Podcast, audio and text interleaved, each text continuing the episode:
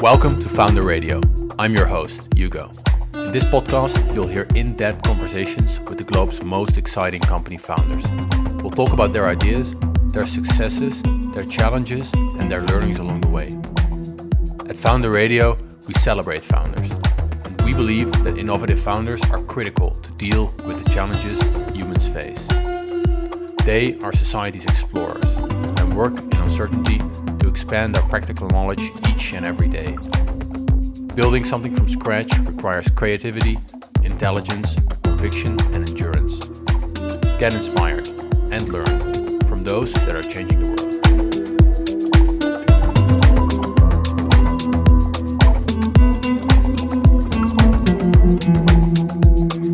world. All right, hello everyone. Welcome to Founder Radio. Today is a very exciting episode. We'll have Mikael Rautanen of Inderes. Really happy to talk to you. I've been super impressed with Mikael and, and the company that he and his co-founders have built. So excited to share more about uh, Inderes, more about Mikael with you today. Mikael, welcome. Thank you, Hugo. Great to be here. Let me give you a quick introduction. So Mikael, dialing in to us from Helsinki, Finland. He's the co-founder and C E O of Inderes for almost fifteen years. We'll go into much more depth about Inderes, but very briefly, Inderes is basically, it's a company that helps investors to understand companies. And on the other side, also helps companies tell their story, meet also their reporting obligations to the investing public. So it's really in the middle and make sure that that information is shared in a, in a very effective way, in a very actionable way, and is really revolutionizing the way this is done in the world, from very old school banks to a much more modern version. And I'm very pleased to to see what they're doing. Hope this will spread across the globe. They've had tremendous success with Inderes. That's all the more impressive because they're largely self-taught, self-developed. I know Mikael is very focused, incredibly down to earth, and very passionate about uh, everything Inderes and everything they've applied. So very much looking forward to the uh, conversation. To keep it very simple and also um, to give folks that are not familiar with equity research, with this part of the world, so to say, a bit of an introduction. Mikael, could you explain what Inderes does? Yeah, thanks, Hugo. I think you did quite well in, in, in explaining what we do. But if we start with the big picture, why we exist, we're here to democratize information in the financial markets. So we like to say that this has been an industry focused on serving the one percent, the top of the pyramid, and we're here to take it to serve one hundred percent. Because when this industry goes from the closed ecosystem dominated by the banks into the digital work, digital world, you can, with the equal effort, you can serve the one hundred percent and that way democratize investing and information for everyone. And how we do it is by connecting investors and publicly listed companies. So like you said, we operate as a platform between the two. We help investors better understand the companies that they invest in. We give them investment ideas and, and information so that they can make better and more informed investment decisions. And then for the publicly listed companies, we are basically an investor relations company for them. So through us, they can get everything they need to serve their owners in a very good way, to help their owners and the investor community understand their equity story and how the company is forming. And the actual products where we make money is commissioned equity research, investor relations events, which means like capital markets days, quarterly events, annual general meetings. We run annual general meetings for over half of the Finnish listed companies. And then investor relations software is the last part, which means, for example, investor relations website and press release distribution tools. And then, so it's kind of like an end-to-end package for the listed company. And that's where we make our revenue, while for the investor side, people love it. We have over seventy thousand active users only in Finland who, who are very engaged into the service that we have. And you mentioned that you do investor relations events for over half of the Finnish listed companies. How long ago did you start doing that service? So we started off with equity research and then expanded to the events business and A G Ms and investor relations software later on to, to diversify our product portfolio, always within the investor relations domain. So that's the buyer of our services. We went to that product area through acquisition in two thousand nineteen. From there, we've gotten over half of the Finnish-listed companies onboarded to that product area. And then a year ago, we made an acquisition in that area in Sweden. So we're the market leader in that space in Sweden with over two hundred listed companies running their quarterly events in Sweden through us. And altogether, all these product areas were serving around four hundred, over four hundred listed companies in, in the Nordics at the moment. Wow. And uh, the magic with the investor relations events, where why we went there, is that ten years ago, when I worked as an analyst, I had exclusive access to the company management. When they had their quarterly event, it was in a closed cabinet in some hotel meeting room, where I was the only one, or me and a handful of portfolio management. We were able to access the management and get not insider information, but exclusive information and access to the company management. And what we did is that we brought in cam- cameras to the conference room and started streaming those quarterly events for the whole world, which was, back in the day, revolutionizing. And those calls or streams were distributed via Inderes platform to tens of thousands of investors who suddenly had the same access as I did as an equity analyst to the meeting room.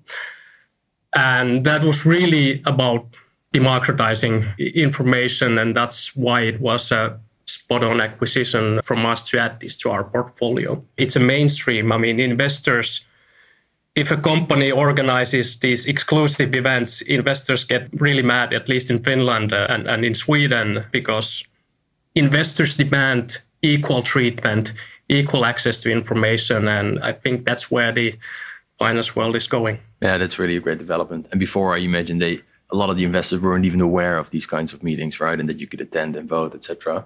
For the audience, just to really explain how very concretely it works, maybe pick one company, could be any company, and then tell us what you would do in terms of investor relation work and how you would make that information public, transparent, and easily understandable for the investors. Let's take Witted Megacorp. They have quite a funny name. It's an interesting Finnish growth company in the I T sector. Mm-hmm. So when they I P O'd, we helped them to set up the investor relations processes and capabilities, set up all the software that they needed.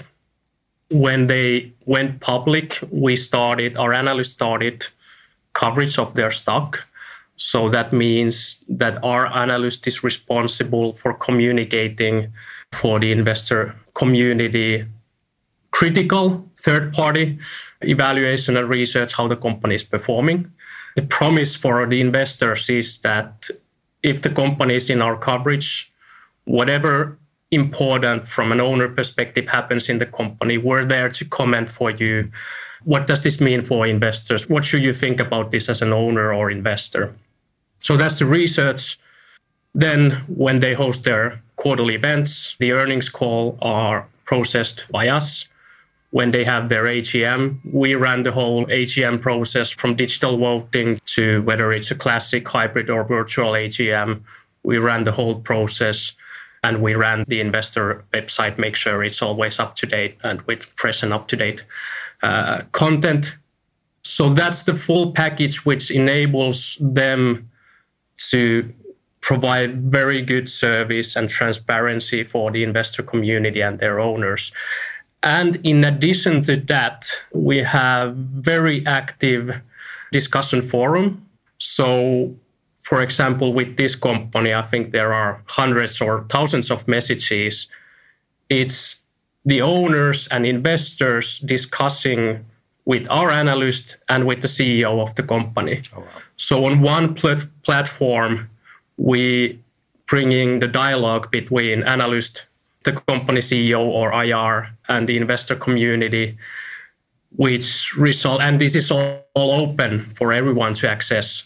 investors just love it. You can be a, a beginner retail investor and you go to our forum and ask the company C E O a question and, and the C E O comes and replies for you. That's just amazing because investors have not been used to getting this type of service. Could you contrast that with how things were going before Inderes? Like if you're a retail investor, could you talk to the C E O? Could you talk to an analyst? What would that look like before you guys opened this world up? It was from a company perspective, if you wanted to access your target group for the investor relations, you would have to go through the large banks. And if, especially if you're a small cap company, the large banks are not interested in providing service for you because there's no business in it for them. So many of the small companies struggled with how can they get their voice out heard and how can they reach their target groups. And now they can just plug into Inderes ecosystem and have access to the relevant target groups for the investor relations. Then from a private investor perspective or retail investor, basically you only had the financial medias, maybe some discussion forums, social media and so on, but you didn't have proper research accessible, not to mention like access to company management. Well, well, of course, you could go to the A G M and ask questions. That's written in the law, but retail was pretty much kept in the dark. Also, the public companies are waking up that actually the retail community has such a significant power and they can be a big asset and they are very important for many companies. Like we've seen in the history, the retail can move the share prices quite a bit if they want to. And they are also very important for the liquidity of publicly listed company because, I mean, if you're a listed company and there's no trading and liquidity on your share and investors don't understand you, then you're on the list only having the negative sides and the costs of being a public company, but you're not getting the benefits. And could you explain the importance of the equity research you mentioned? And, and for everyone, that's basically an analyst that will analyze a company, also typically give a recommendation on the, the value of the company. Why is that so important? And why is it so important for the functioning of the capital markets?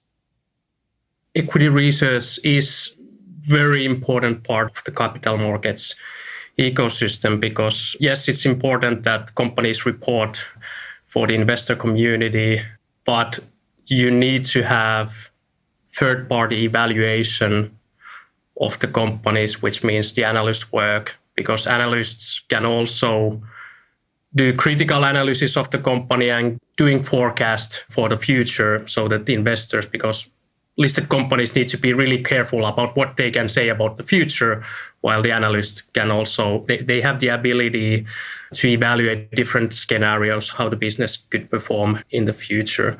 So uh, analyst work is critical in helping the investor community to understand the equity story and business case of the listed company and how they should look at the valuation of the of the company as well.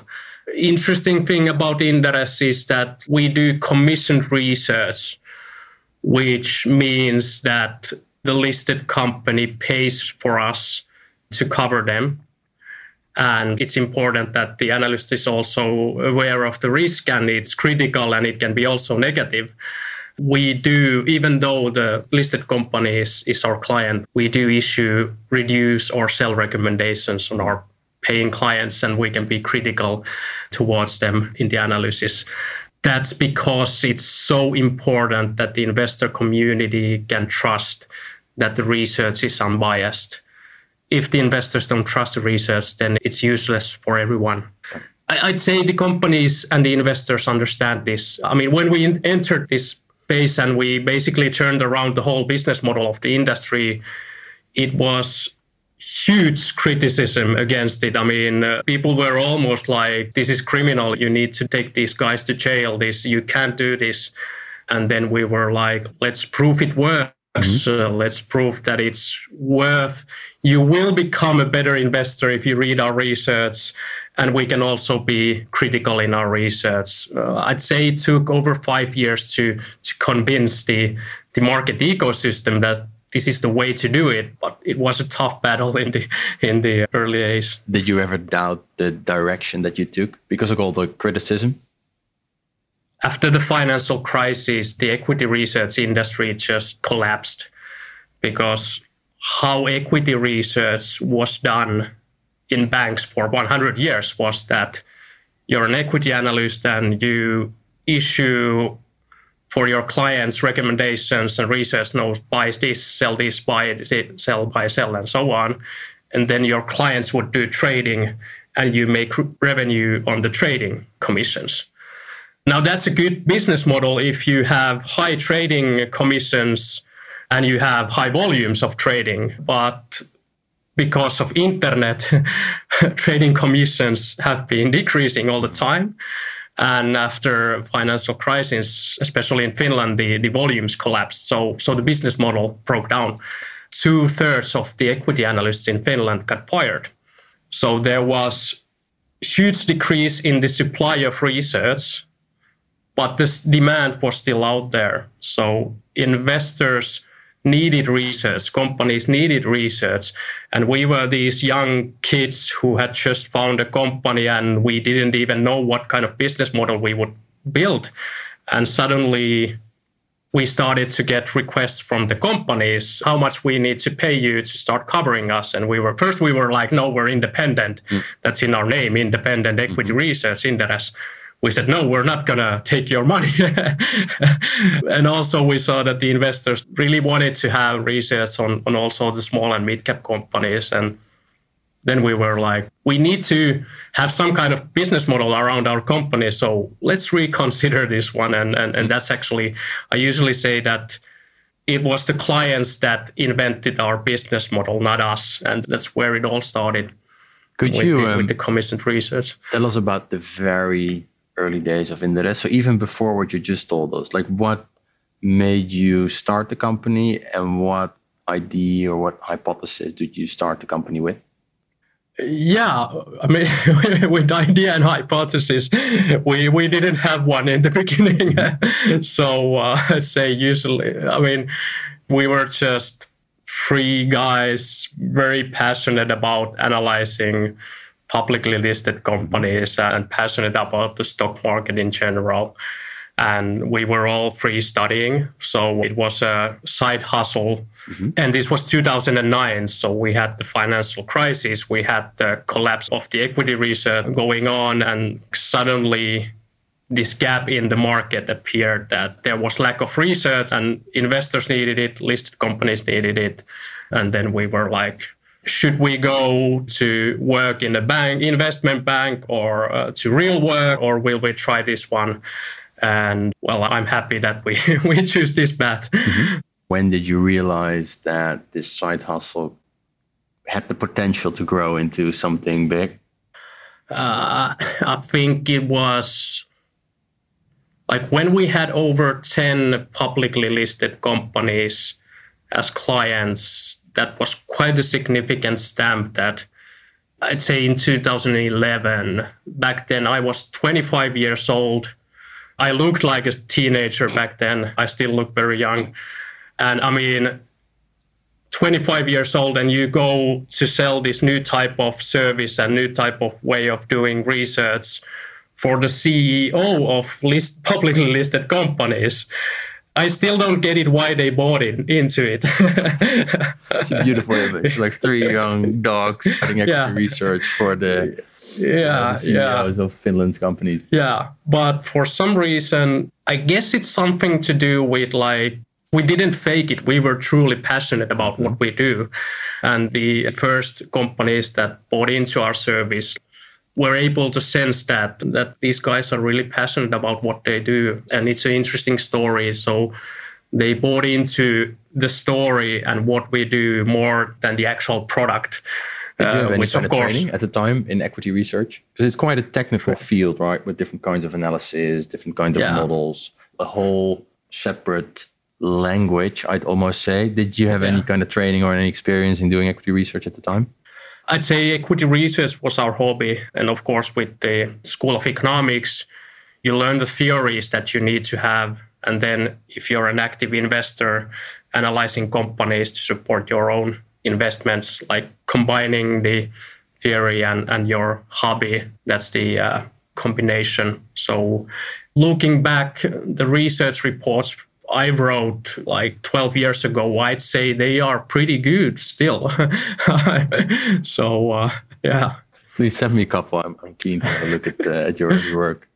Um, yeah, yeah. And it was also like we gained huge amount of publicity back then because Nokia was collapsing because of iPhone and so on. And the whole Finland was focused on Nokia.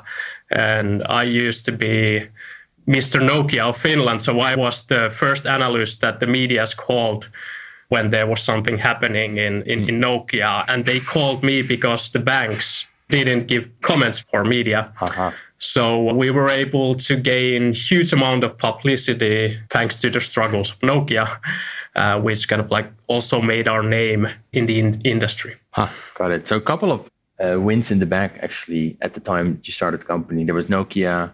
There was sort of the, the financial crisis and the withdrawal of banks into equity research. Were there any other kinds of events or trends that really helped you grow? Those are the main ones. And, and once we found the business model, commissioned research, I think it was also very important that we focused only on doing that. Like you have one product.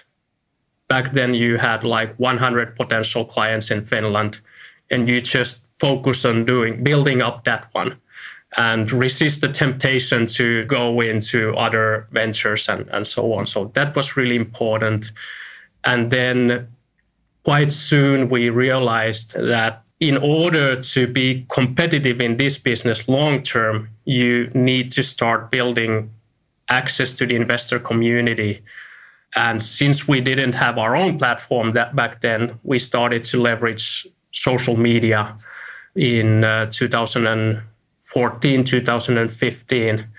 And that was also very significant driver because in two thousand fifteen, you could get huge amount of visibility on Facebook without paying anything as a company. Nowadays, you need to pay Mark Zuckerberg uh, a ton of money mm-hmm. to get any visibility on the platform. But back then, if you made interesting content, the algorithms would just feed you. And we played the social media game to start building the investor community and engagement with the investors, who then started to find our core service that we were also building, so our own digital pl- platform. Started to u- use that more actively, create accounts and so on. So that was, I'd say, one significant growth factor because now we're coming to the network effect of our business model. We call it flywheel.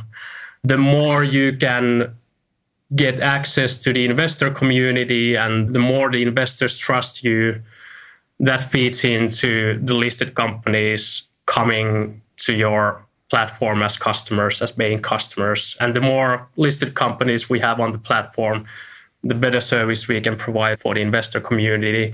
So cracking the code in building such a network effect to the business model was also very important. You find the product, you're disciplined and focused to build up that one, and you find the flywheel effect.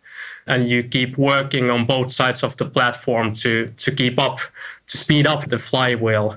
And that was a very significant success driver as well. Do you think you could replicate your success in, in Finland and the Nordics in other countries? Because there's a certain path dependency when you're talking about a flywheel. Do you, do you think that's still feasible in twenty twenty-three? The flywheel we built was very local in the beginning. So Finnish listed companies, Finnish investors. But the uh, challenge with all Finnish growth companies is that this is a small country. It's less than two hundred publicly listed companies. That's the market potential. So if you want to grow, you need to look outside Finland. And that's why two years ago we went public ourselves. We raised a bit of capital, and now we've started our journey in Sweden and Denmark. And we see that it makes sense to expand the flywheel into next countries, because there's also a cross-border flywheel effect.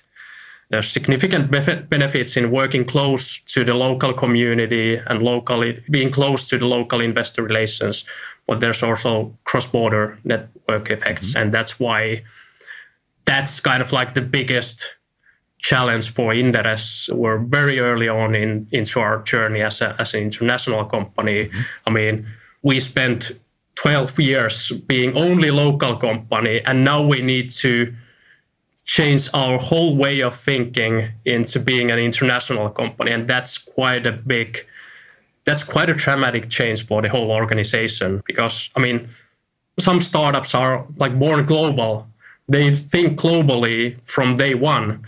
We have learned to think lo- locally twelve years. So, so we need to change our whole thinking uh, to be successful. And that's where I see so many Finnish companies struggling when they are successful in Finland, but they struggle outside Finland. Uh, I think that's the next really big challenge for Inderes. How do you organize for that? Do you, for example, have local teams in the new countries you launched in, or do you take a different approach?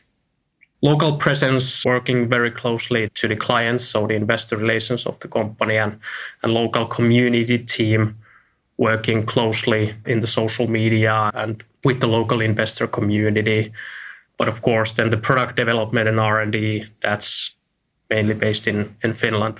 And how do you deal with that personally as, as C E O of the company? You'll undoubtedly have less overview, you're less close to the operations in other countries. Is that a challenge for you personally, and how do you deal with that? I've never had that big of a challenge in, in letting go and trusting people and the teams. So not struggling with that one. What I what I struggle with is that I need to change my way of thinking about this whole company and business, because like I said, I have learned twelve years to think this as a local business model, and now I need to shift my way of thinking and help others also to shift their way of thinking mm-hmm. to make the international growth happen successfully. That's what I've said. But I personally, I love the challenge.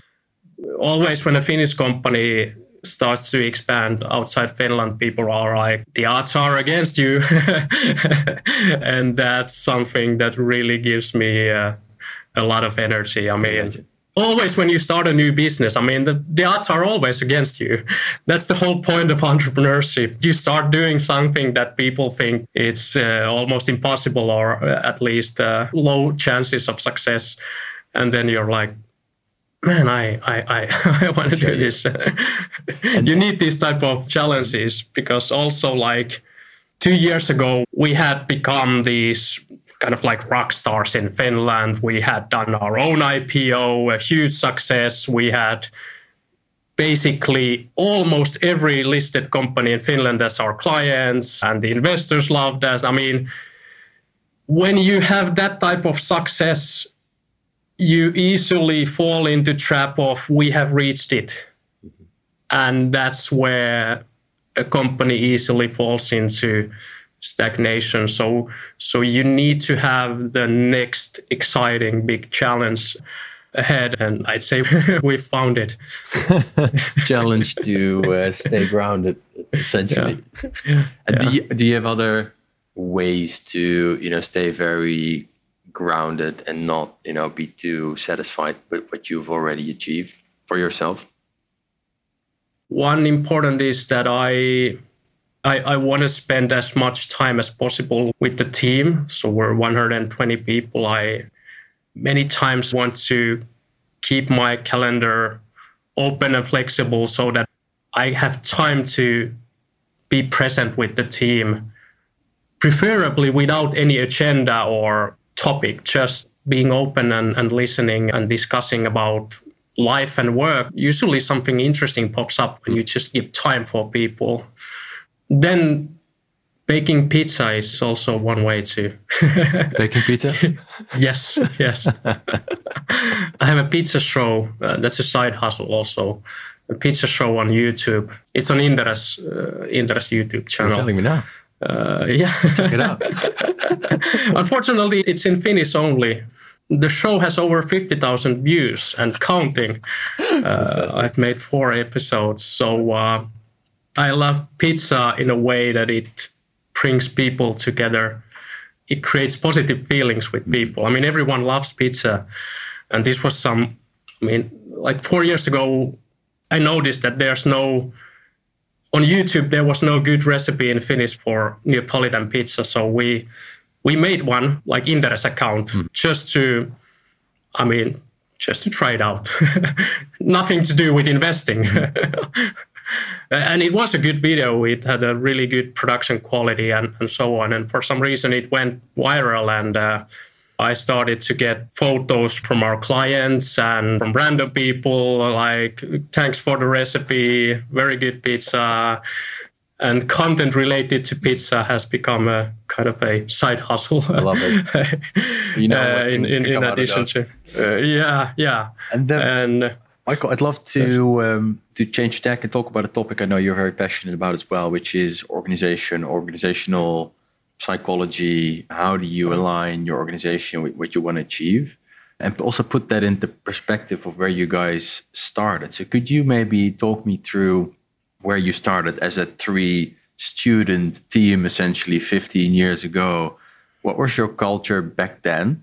And probably you didn't think about it that much at the time, but surely... You know, there was a way of doing things. And now running a company of one hundred twenty people, how did you evolve from that three-person student side hustle to where you are now? And, and, and what were your inspirations along the way? Yeah, I mean, like when you grow from three-person to like ten plus, the team is very self-organized and, and there's no bureaucracy and, and no hierarchy practically. That's where all companies usually, I'd say, start from. But then when you grow beyond fifteen, twenty, usually that's the point where you start to think a bit like how we need to organize, how we lead this company. And, and we had that moment when we were like fifteen people. Now we can't be just self-organizing. Uh, we need to be a real company. I mean, now, Mikael, you need to be a real boss. You you are the C E O and the boss. And now we need to be real. And, and we tried that for a while. And uh, it didn't work. I mean, I wasn't a good boss. And our team, very talented, self-organizing people capable of making decisions themselves, were not those type of people who want to be told what to do. Mm-hmm. So uh, we threw that away. And back then our chairman, Guy Hagros, who's the chairman today as well, introduced me to this book called Reinventing Organizations by Frederic Laloux, where It's about T, it's called T E L, the organization model theory that's described in the book.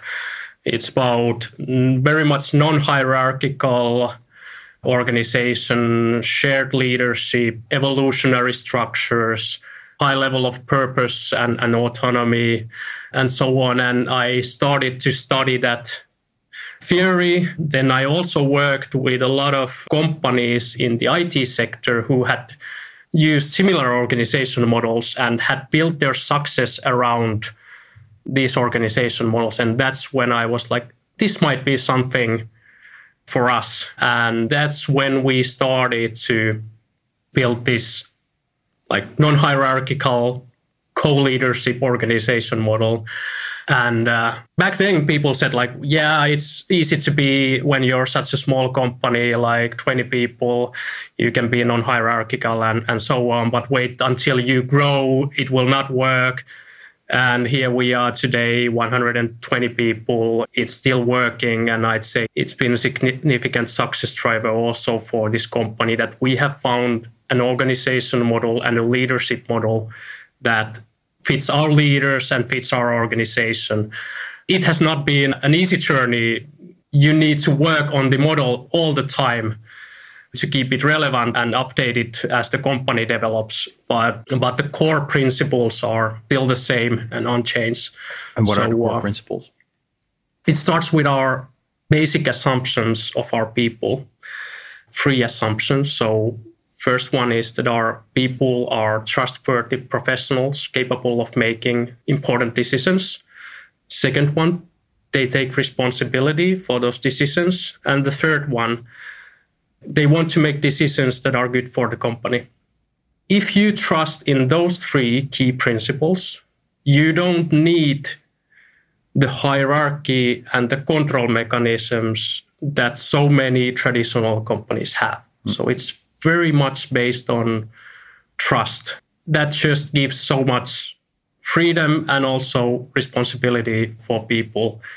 It helps us to make decisions uh, in a, in a very fast and agile way. I mean, most of the people love it. They enjoy it. And then, of course, we also acknowledge that this is not for everyone.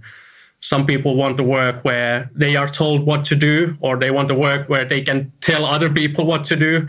If you're that type of person, then this is not your thing. But the model has also attracted very much the type of talent who enjoy working in this type of environment.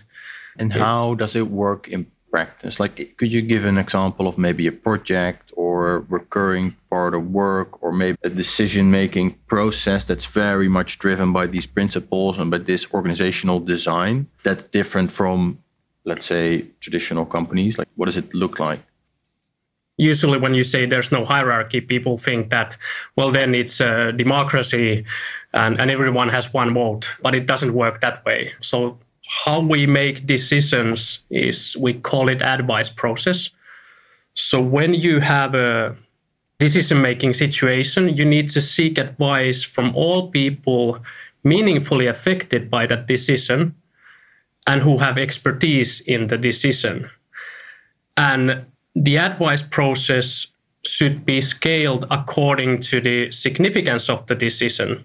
So if you need to buy a new mouse for your laptop, probably you can go to the store and buy one. You don't need to ask anyone. If you need to buy a new computer, a small investment, you probably seek advice from people who know, do we have a process around buying computers and, and, and what type of computer would, would be good for my work and so on. And then you go on with this decision. And then if you have, let's say, last year we spent eight million euros on acquisition, that's an advice process that scales up to the board work. So that's like, I'd say it was half a year advice process that we spend on, on that. So, so it's a decision-making mechanism that scales with the magnitude of decision. And Mikael, how do you, because you mentioned the core three tenets, right? You, you said the people that work at Inderes are trustworthy professionals. They'll take responsibility for their decisions, and they'll take decisions that are optimizing for the good of the company and the well-being of the company.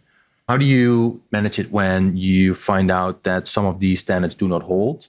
So if it doesn't work as intended, and, and also equally, if you see someone that's really excelling at making those decisions and is doing great, like, do you do something else in terms of consequence management, both if people don't meet your expectations, but also when they exceed them? Yeah. I mean, companies who go into this type of organization model, from day one, you need to accept that the trust will be misused at some point. That will happen. For example, we're, we're one hundred twenty people. It's ine- inevitable that at some point, someone will misuse the trust that is given for them. And that is the critical point. Will you start putting in control mechanisms that treat one hundred twenty people as untrustworthy? Or will you take that specific situation on a separate track and solve it on a separate track? So I think that's one of the keys, that if there are such events, we solve them on a separate track and we have separate mechanisms for resolving conflicts and uh, these type of situations.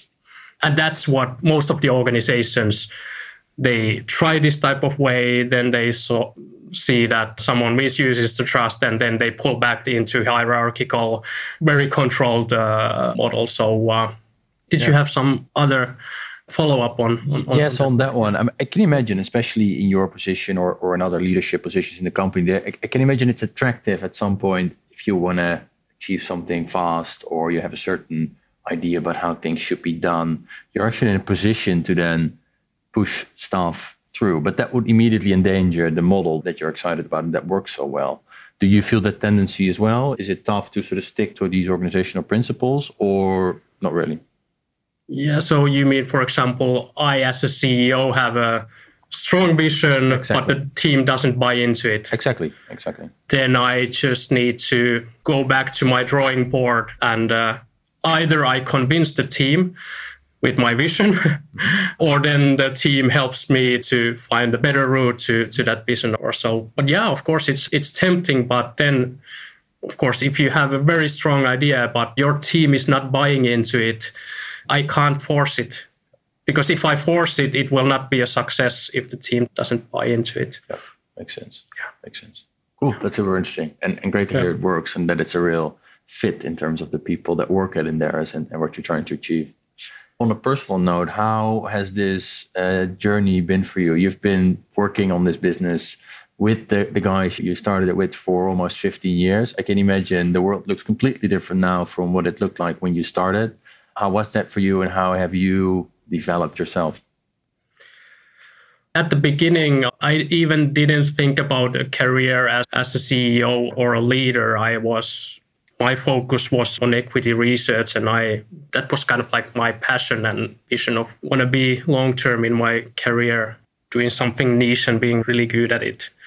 But for various reasons, and we three founders, of course, had the dialogue on who's going to run us because we were all passionate about research. Then it just started to feel more natural all the time for me to take on the leadership and C E O role, and also start learning it, start learning and developing your leadership skills. And I was very privileged to work with, I mean, the best leaders in Finland at the age of like twenty-five. I was able to have a very good dialogue with C E Os of publicly listed companies.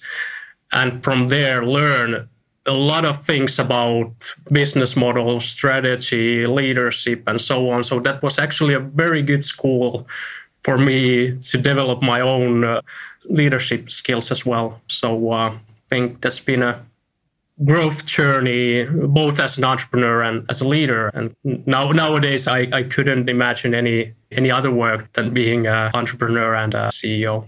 When you look back, what are the, the top things that you have learned through those dialogues, through your experience that are super beneficial for you now? Yeah, I'd say one of the most important leadership skill that I've developed, I'd say, is communication skills. And that was also helped by the equity research work, because as an equity analyst, you need to be able to communicate very complex things in a simple and understandable way. I think leadership is, for me, very much about communications, both internally and externally. And I think that's one of the most important skills that I've developed, and research has also helped me in developing that skills as well. Got it. And have you changed as a person? Because I can also imagine, like, equity research is almost monastic, right? It's very focused. You, it's probably you and your computer and the numbers and maybe a couple of calls. And that's it in terms of your interaction. And you have to really, you know, be, be creative. It's very sort of a, a cerebral kind of activity. I imagine now you're communicating all day long to all kinds of different stakeholders, team members, et cetera. Did that change you or, or not so much? Yeah, I'd say, I, of course, I've grown and changed as a person quite a bit from the uh, founding of the company when I was very young, a bit rebel and and reckless and, and, and so on. There's been different stages in this company's history. I mean, in the early years, you were driven by trying to survive, keep the company alive. Then you find, when you find the business model, you are driven by making more money. But that doesn't take you that far. Then it was very much about like showing that, yeah, we can do it. We can build this into a successful business. And I'd say the longer I've been in this work, it's been more and more about building something that lasts time. Like longevity is one of our values. Building a company that would also flourish in in next ten, twenty, fifty, one hundred years.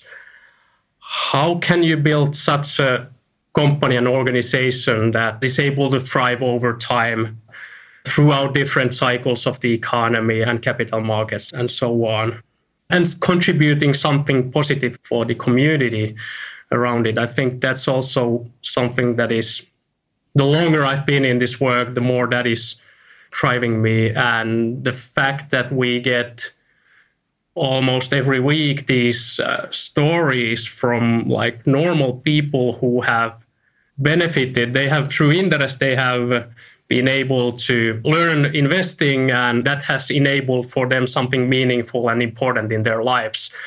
I think that's something that's very important for me, that we contribute something positive to our own people and, and the community around us.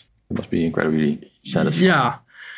I mean, it, the, there's many times the temptation to take the decision that feels good short term, but this philosophy forces us to think, is this good for the long run? And if you can implement that type of thinking to the company and to the culture, one by one, you start building a more enduring business model.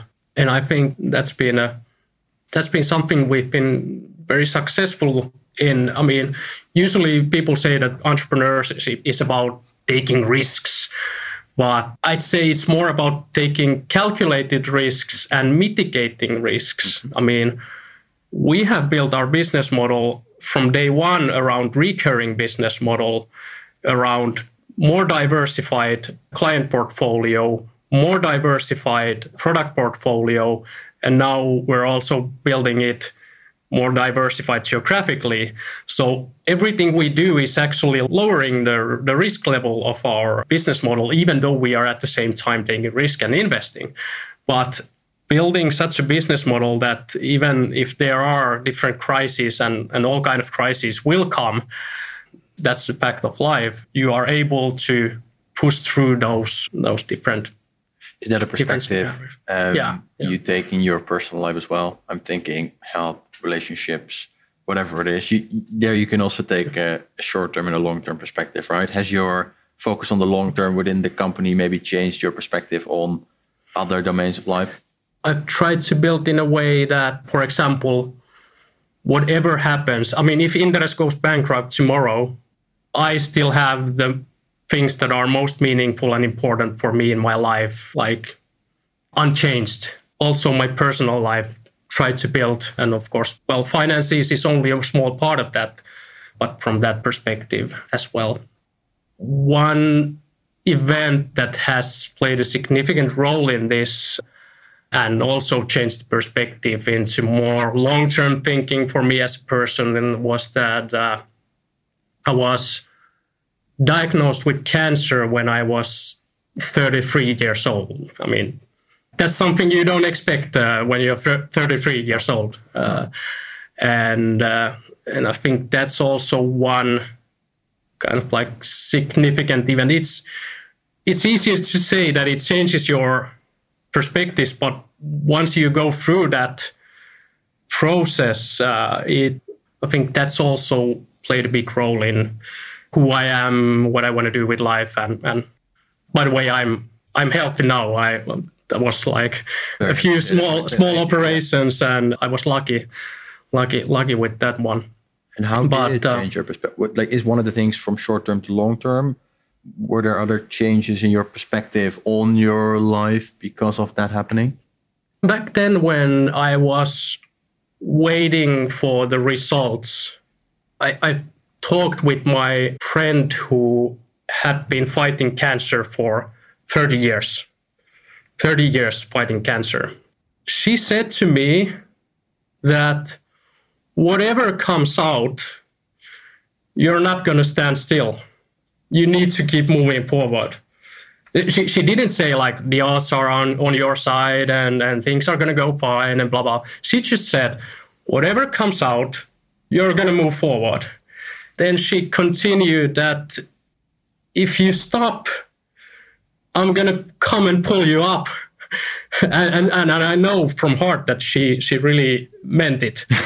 uh, like uh, giving some someone that type of support and standing next to someone, I mean, that's something so powerful. And I mean, fighting cancer for thirty years, that's, I mean, running a business is easy compared with that.